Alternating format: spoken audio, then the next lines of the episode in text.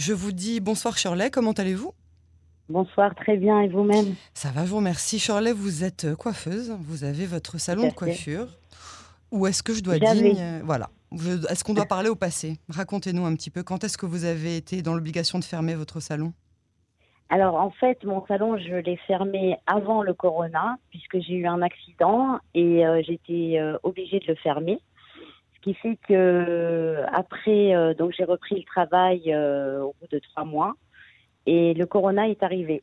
Donc si vous voulez, moi je peux vous parler d'une situation vraiment vraiment difficile puisque j'ai eu affaire à, si vous voulez, à cette situation avant tout le monde, c'est-à-dire en tant qu'indépendante ayant mon salon de coiffure, euh, ne pouvant pas travailler, donc euh, aucune aide de l'État, évidemment. Parce que vous êtes euh, indépendante Vous n'avez aucune aide de l'État Tout à fait. Donc en plus de ça, si vous voulez, ma situation, je suis divorcée avec deux enfants. Donc, donc je me suis retrouvée vraiment dans une situation très très très difficile. Et quand je vous dis aucune aide, c'est aucune aide. Hein.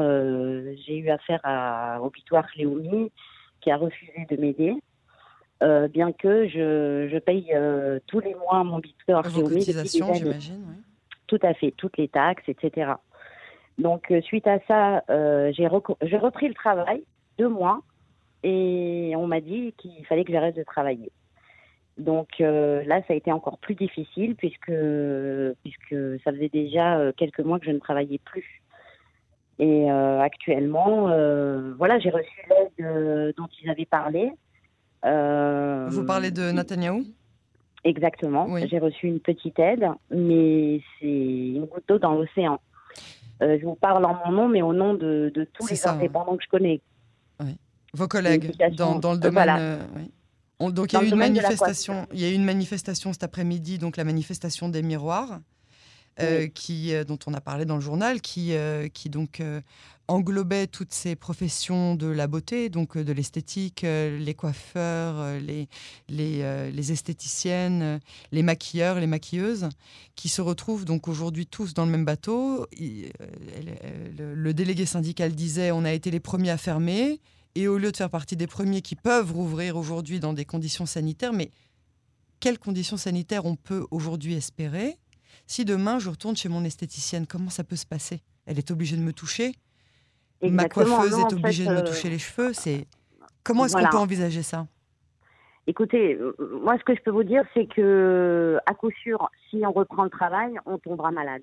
Voilà. Ah moi, c'est mon opinion. Ah euh, c'est très dangereux. Donc nous, on est très proche de la cliente. En plus, on reste en sa présence une heure minimum. Donc euh, automatiquement, euh, le virus euh, va être transmis s'il y a virus chez la personne, chez la personne dont on s'occupe. De plus, c'est vraiment pas que ça le problème parce que quand vous avez un salon de coiffure, vous pouvez recevoir plusieurs clientes en même temps. Donc ça veut dire que là, on sera dans l'obligation de recevoir cliente par cliente. Donc déjà au niveau de notre chiffre d'affaires, ce sera pas non plus extraordinaire et une surface évidemment qui nous permette d'avoir un espace, même si on veut en recevoir deux, il nous faudra un espace euh, minimum.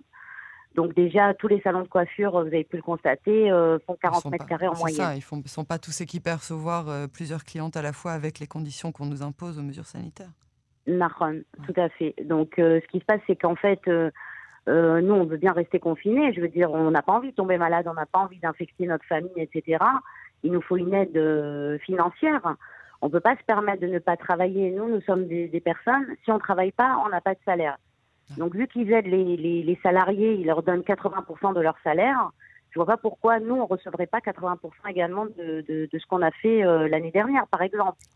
Tous les mois. Donc c'est ça en fait que vous, que vous, que, vous, que vous envisageriez de recevoir, c'est-à-dire au moins une aide conséquente euh, à celle que reçoivent euh, les salariés des entreprises.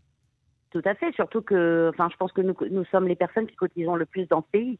Les indépendants sont, les, plus taxés, quoi. Je veux dire, euh, quand vous êtes un salarié, vous, ne payez pas autant qu'un indépendant. Nous, on est, on est vraiment super taxés, quoi. Donc, euh, moi, j'ai pas vu, euh, enfin, il parlait de 80 milliards. Euh, moi, je sais pas combien ils ont donné. Pour ma part, en tout cas, j'ai essayé d'avoir un prêt avec Arvout Medina. Euh, et on me l'a refusé parce que euh, en 2019, j'ai pas fait euh, un chiffre d'affaires suffisamment élevé. Et ça, c'était à cause de votre premier arrêt de travail De mon accident, voilà. Parce que comme j'ai arrêté de travailler pendant, pendant cinq mois, donc automatiquement, il y a un impact sur mon bilan annuel. maintenant, moi, je vous parle de ma situation, mais je parle avec beaucoup de collègues dont un euh, avec qui j'ai parlé il y a peu de temps, qui lui euh, vient, enfin vient d'avoir un deuxième bébé. C'est un jeune couple. Lui, il avait son salon, il a son salon à Ashdod.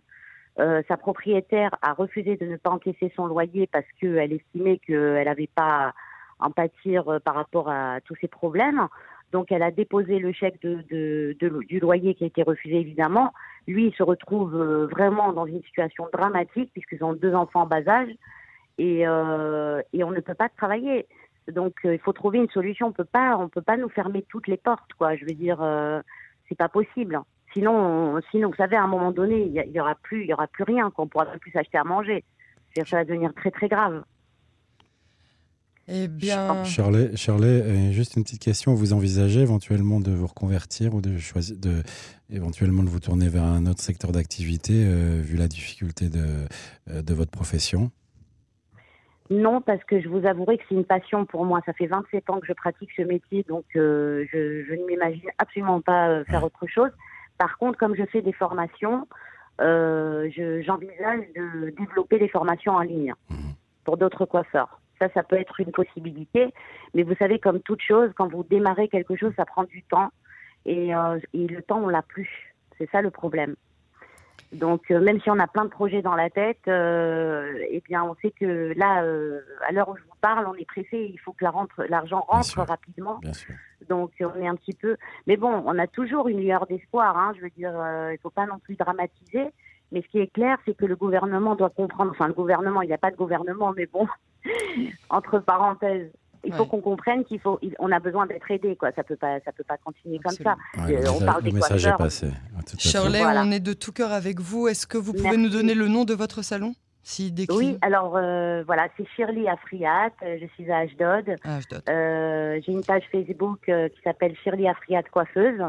Donc, si vous avez envie de voir euh, mes créations également et prendre un rendez-vous euh, dans le futur, on ne sait pas quand, mais. Et eh ben voilà, c'est noté. On vous remercie beaucoup et on pense euh, très fort à vous. Beaucoup de santé et beaucoup de courage pour la suite.